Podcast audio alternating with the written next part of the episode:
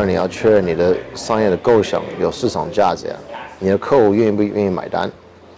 啊，他们愿意不就是说白了，你能不能挖掘出来你的构想是满足或解决一个客户的痛点、痛点或者他的一个需求？哎，那在这个有可能你会发现，哎，我的这个创业构想非常好，而且有可能我潜在市场是几个亿人口或者几十个亿人口，对吗？但是你团队小的时候。一个人、两个人，而且你你这个资金比较少，对吧？那你不能一次性打几个亿的人口的市场，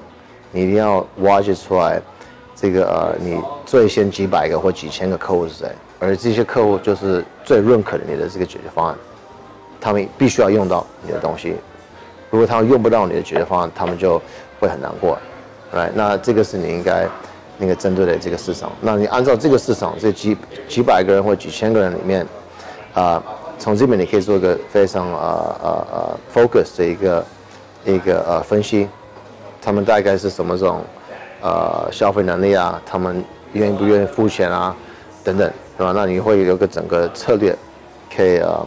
可以专门针对这个几百个人或几千个人的呃第一个客户群体群体啊，那下一步当然是要。啊，如何找到合伙人，或者找不到合伙人，如何那个招聘你你第一个团队，对吧？你要招技术的呃团队呢，或者你要招这个推广、销售啊等等，对不对？那这个也是呃一个比较大的一块。啊，接下去就是你具体怎么实现，把你的构想变成一个呃可实用的一个产品，用最短的时间，用最少的钱，哎。做出来一个产品，你的你的这个呃几百个人的这个市场，几千个人市场想用的，